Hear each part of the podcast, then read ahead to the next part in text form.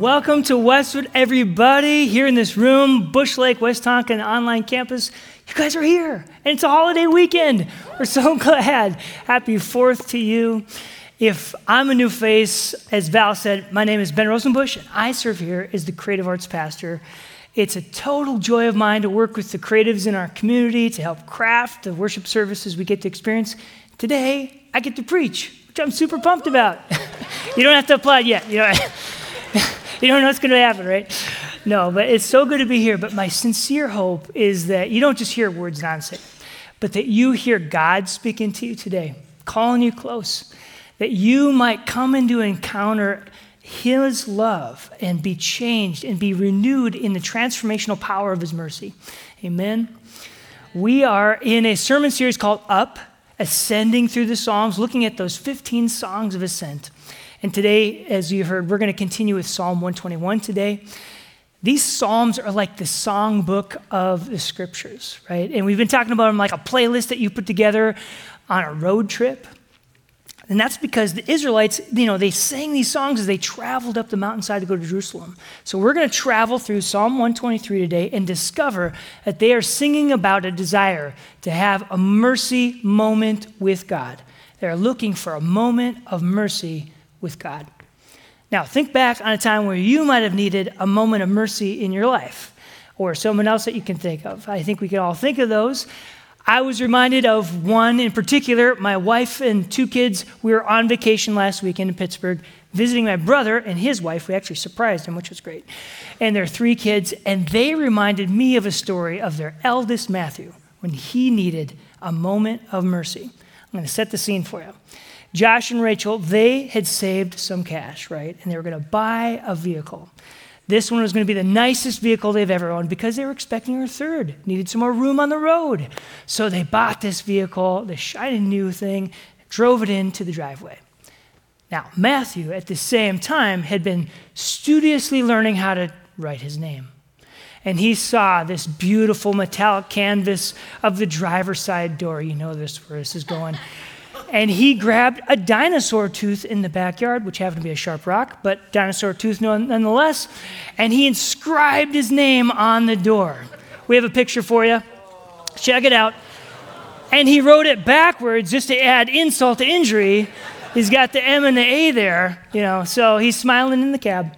Now, Josh and Rachel, being the good parents they are, they had some decisions to make, and Matthew's still with us.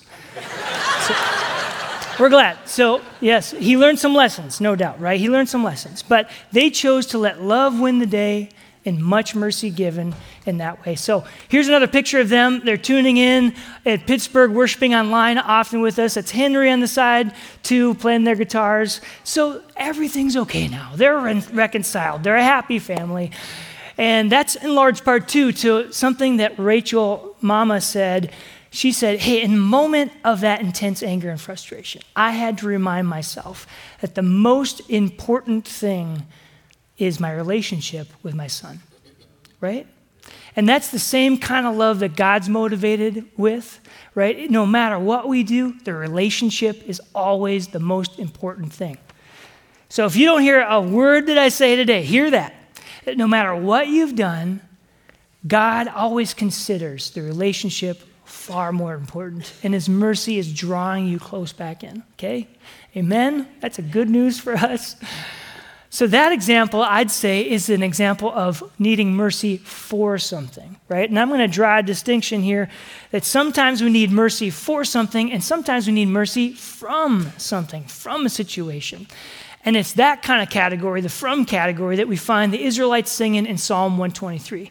They need mercy from a particular situation in which they're dealing with. Now, we can do the same exercise. You know, think of a mercy which you needed from a situation, right? For me, a couple weeks ago, I was sick, more sick than I ever had been. It wasn't COVID, I promise. But I was like experiencing a 12 hour excavation of my insides. 36 hours in bed. I mean, this was bad. And my wife, Jackie, stayed the course. She didn't get sick, but was handling our other two kids who were sick. We needed a mercy from that situation. Came in the form of our awesome Bush Lake campus pastor team. Chris and Ellen, they're neighbors of ours, they dropped off Gatorade to our front step. I don't remember the last time I had Gatorade, but this was liquid manna from heaven. It was electrolytes that filled my body because I had been so weakened. And so that came as mercy from that situation. But no doubt we can think about many heavier or even grave situations in which we need mercy from something. You know, many in our congregation, we might have experienced grief, the near grief, in which we feel we want the mercy from that situation of losing a loved one or losing a job or whatever it might be. Might even be graver still of in, having an injury happen to you or harm in some kind of way or an injustice that's been done. It's this heavier category that we find the Israelites singing in Psalm 123. They are asking for mercy from a situation that is pretty heavy. Okay? So in that song list, or a playlist rather, this isn't the tune that's like got you up and dancing. This is the heavy tune. This is that blues tune or whatever. The heartbreaker on the record, the song that is singing about an, an acute point of pain that's being experienced. Okay? So that's that context. We call this lament. This is a song of lament in the scriptures. So, as we've been doing over the last couple of weeks, we've all been reading these together with one voice. I want to encourage you to stand up. And we're going to say with one voice Psalm 123. Join us online as well. Let's speak these words out with one voice. I raise my eyes to you, you who rule heaven. Just as the eyes of servants attend to their master's hand, just as the eyes of a female servant attend to her mistress's hand, that's how our eyes attend to the Lord our God until he has mercy on us. Have mercy on us, Lord. Have mercy because we have had more than enough shame. We have had more than enough mockery from the self confident more than enough shame from the proud.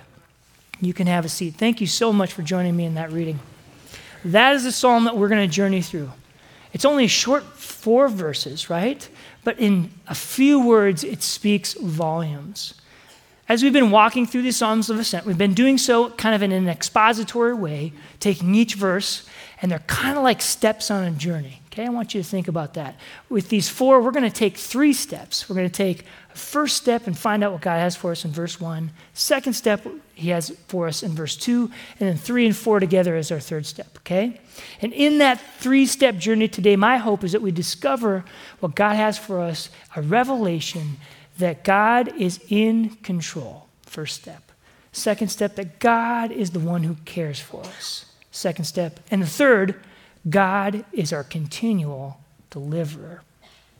So let's go ahead and take that first step of the journey. Let's remind ourselves of verse 1. I raise my eyes to you, you who rule heaven. This is the start point of our journey. Notice that the psalmist is modeling a confident trust and directional focus to God. I raise my eyes to you. It kind of is reminiscent of Psalm 121, right? I lift my eyes to the hills, but where does my help come from? It comes from the Lord, right? I think it's really profound that the psalm begins in this way. Often, when I got an issue, that's my start point. I start with what's wrong, right? But the psalmist is saying, start with God here. He's doing so in a way, too, that's really profound. The word raise in the Hebrew scriptures is nasa, and it means to look, to lift up, but it also has this idea of having a longing for. Isn't that cool? This isn't just, I raise my eyes to you in directional focus. I raise my eyes to you because I have a longing for your presence in my life. Think about starting in that way when you're encountering a desire to lament and cry for mercy. I have a desire for you to be in my life, God. That's our start point. And how we begin always shapes the character of how we end. Let's remember that second part of the verse I raise my eyes to you, you who rule heaven. Let's remember that in the Hebrew mind, heaven and earth, they weren't these like way far apart places. Heaven was wrapped around the earth, almost like as in heaven was embracing earth. They were interlocked spheres. So, in this sense, the, the psalmists are singing, God, you rule heaven, as in you rule everything. You're in control of it all. And so together we can kind of find our first step on the journey encourages us exactly to do this. Look to the God of mercy who is in control. Raise your eyes to God. Have a longing for God's presence in your life because God is the one who can do something about this. He's in control, He's got it all together, right? So, this is the first step on our journey. Let's take a look at the second step on our journey, and we're going to find that there's a relationship to exhibit in this second step. Just as the eyes of servants attend to their master's hand, just as the eyes of a female servant attend to her mistress's hand, that's how the eyes attend to the Lord our God until he has mercy on us. Do you see the relationship that's happening inside these metaphors? God, who is in control, rules over all heaven. He's like a master and even like a mistress here. And we are the servants inside that relationship. And it's even important to point out that, hey, yeah, we have a male and female imagery for God here, but that's, we have context in this sense because God is the one who created all of us. God is the one who rules over heavens and the earth. God created humanity in God's image, right? And so, what this is saying too is that as we are servants in this relationship, we are beholden to the one who is in control, right? We are dependent on God for our needs to be met. We are dependent on God to do what we can't do. And let's remind ourselves of this second part of the verse because of that relationship, because of that dynamic of us really needing humble dependence upon God, our eyes attend to the Lord our God until He has mercy on us. There's an expectation here. We come to God because God is the one who's in control, and therefore God can do something about the situation in which we're in, right? So, this leads us to our second step in the journey that says to trust in the God of mercy who cares for us. Trust in the God of mercy who cares for us. On this journey, we take one step, we look to God of mercy who is in control. Second step, we trust in the God of mercy because he is able to care for us. He is, God is wanting us to thrive. God is wanting us to find hope and mercy. Okay? These are the first two steps of our journey. You guys hanging with me? Let's take step three in the journey, and this combines verse three and four together, okay? And this will take a little more time to unpack than the first two. Have mercy on us, Lord. We're going to come back to that, Lord, okay? Exclamation point. Have mercy because we've had more than enough shame. We've had more than enough mockery from the self confident, more than enough shame from the proud. Okay, in my view, this is the point where the song gets the loudest. Have mercy on us, Lord. It's a big exclamation point, right? So the drums are kicking in, you know, the chorus is ripping. I mean, this thing is going, right?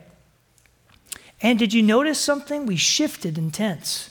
It began as personal and it, and it entered now as communal. We began with, I raise my eyes, I. And now we're saying, Have mercy on us. We went from a solo to a choir. We went from a me song to a we song. And this is very appropriate because as the Israelites would sing this on the road to Jerusalem, one would start and then someone would come in on the left and someone on the right. I did that backwards. and they would join together in this chorus and sing aloud, right? And so it's, it's even kind of evocative of that in the psalm. Now, we, my wife and I do something like this at home we sing this super cheesy song during bedtime. We sing, uh, The time has come to go upstairs. It's really bad. I know, I know. But we do this marching thing because our kids follow suit and climb up the stairs, and it works about 10% of the time. but the thing is, I'll take 10%. You know what I mean? And when it's working, they file in like little ducklings up to the bathwater, and it's so beautiful. But so we, we keep trying different things. But in this case, the Israelites are coming together, right? They, there's something that happens where it moves from an I to a we. So, Psalm 123 can be understood then as a collective lament. That's how we might classify this psalm in the scriptures. It's a communal prayer unto God for mercy.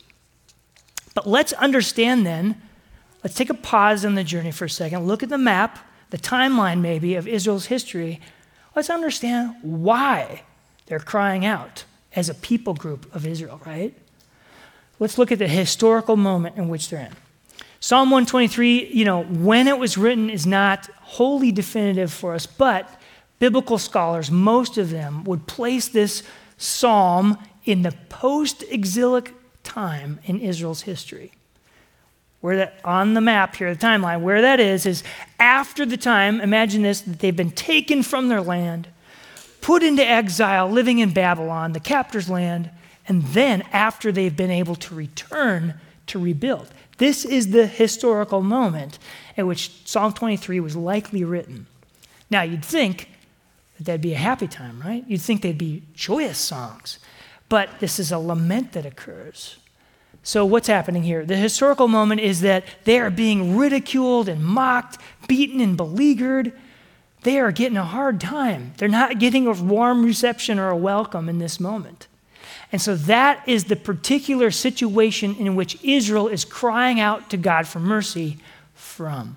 This is what they're looking to be delivered from. And we see this kind of spelled out very succinctly in verse 4, right? Let's remember we've had more than enough mockery from the self confident, more than enough shame from the proud. And this period is where the song ends. The psalm ends with a minor chord. It ends right there, and it evokes this sense that we've had enough. There isn't a chorus that lifts us up, it's not a resolve here. This just ends abruptly. God, we've had enough of this situation. These psalms of lament sometimes are hard to wrestle with, but you know, I find real encouragement here. Because what this is telling us is something about God and our relationship with God is that God is big enough to take our hard stuff. We can come exactly as we are with the mess of the world, the mess of our lives, no matter the extent, and we can lay it before the presence of God, and God can speak into it. That's why lament is so powerful. God's mercy wraps around it. And in this way, I, I even find an intimacy in this relationship. Now that takes, that takes a trust and a knowing and an intimacy to be able to do that. And you even find this threaded through the Hebrew words. Remember how Raise in that first verse had a longing for God? Well, mercy, which is Hanan in Hebrew, means compassion, mercy, but it also has this sense of yearn for. Look at this. It's a longing for us in God's direction. So even as Israel is saying, God, I want to raise my eyes to you. I have a longing for you. Have mercy. Have a longing for us in this direction too. There's an intimacy of reaching for each other inside lament. If you've ever gone through that period of lament and you've found God in that moment, you know how intimate that can be. Now let's check this out. Even though Psalm 123 ends at that cliff edge, there's something that continues on with hope, and it's buried within verse 3. And this is going to serve as a detour for us on our journey, okay? So have mercy on us, Lord, right here. I said we were going to come back to that. In here is a revelation that makes the reality of hope possible. Inside this name is the key that unlocks the answer to the cry for mercy, okay? So, in our journey, our three step journey, we haven't made the third step yet. This is going to be a scenic route. and we're going to look at this word Lord and what this means. Okay? Now, you notice it's in all caps, right? It's printed that way in your Bible, probably. This isn't the all caps email that's like yelling at you, it's not the text that's shouting at you. This is there because it's translated as such. Check this out Lord stands for Yahweh. Yahweh is God's name in the Hebrew scripture, and you don't see any vowels in there because it was origin- originally not written in that way where it had vowels.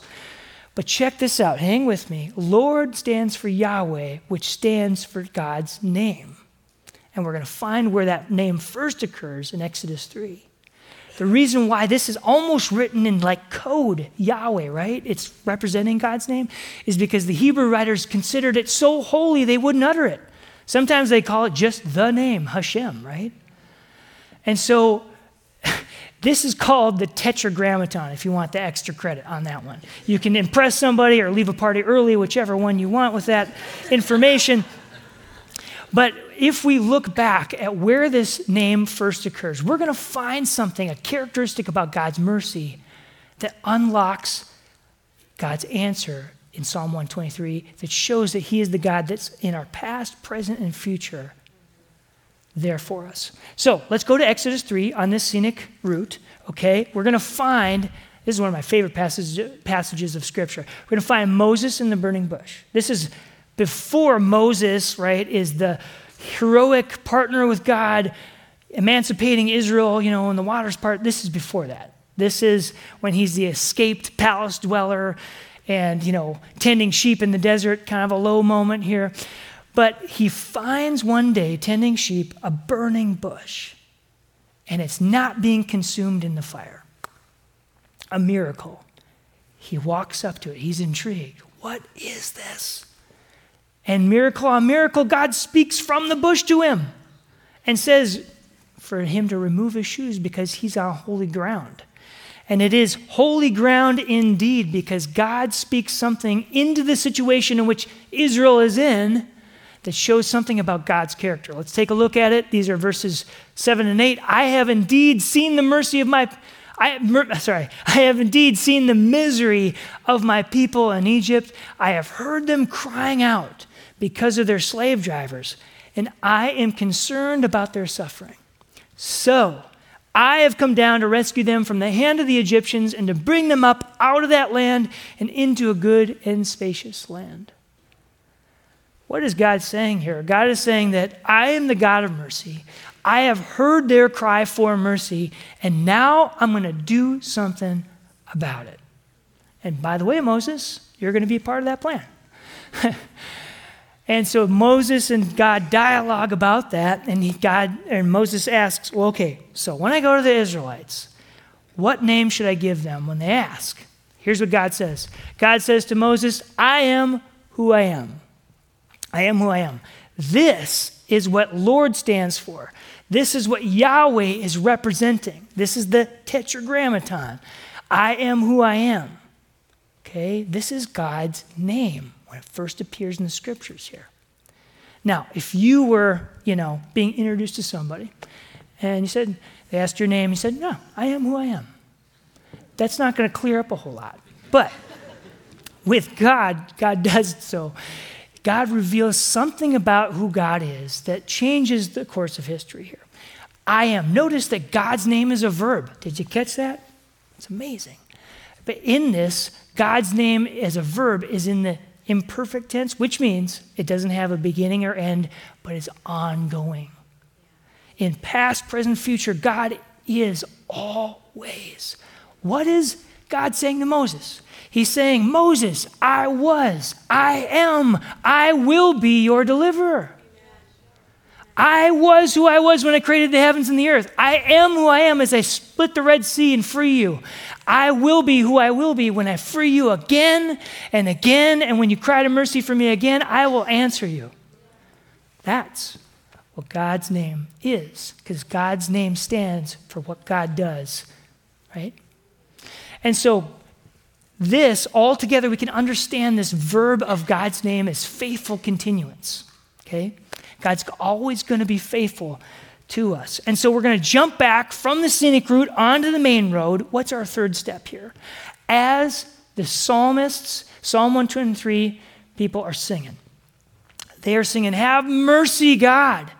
Have mercy, Lord. And in that same breath, God has answered back. Are you catching this? Have mercy, Lord. God answers with God's self saying, I will be the one who gives you mercy. The answer is there even before this sentence ends. When you cry out, God's already answered before you're done.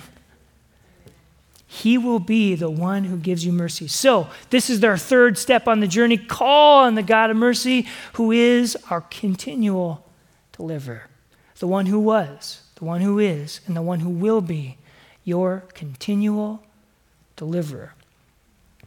And in that way, that shapes it so we can have hope that we can look to God because He's in control. right? That's the beginning, our start point. And we can trust in God because we have this relationship where God is going to come through for us. So therefore, we call on God and we find that He is our continual deliverer. Because God's mercy and faithfulness never end. Go on and on and meet us in every single moment. As I was putting this sermon together, I was reminded of a story of when there was a people group that was calling out for mercy, needed to be freed from a situation, and a family member that intersected with that as well bore witness. And he happens to be my great uncle who shares my same name, Ben Rosenbush.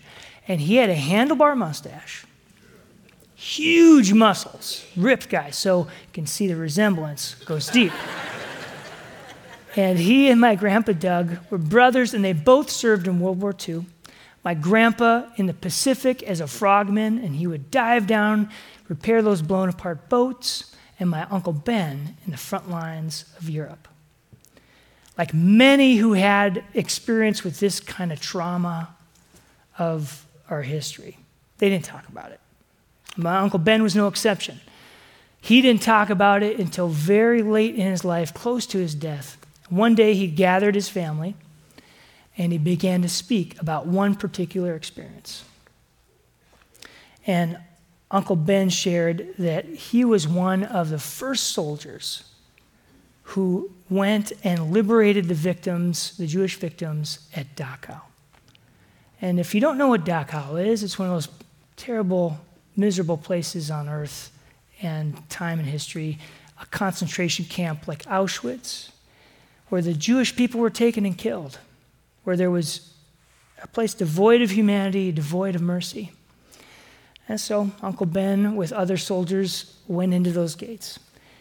The first words, and the only words, in fact, that he was able to utter about that experience was this I will never forget the smell. I'll never forget the smell. And that's all he could say. And he just wept. We sang earlier about heaven on earth. God, let your will be done on earth as it is in heaven.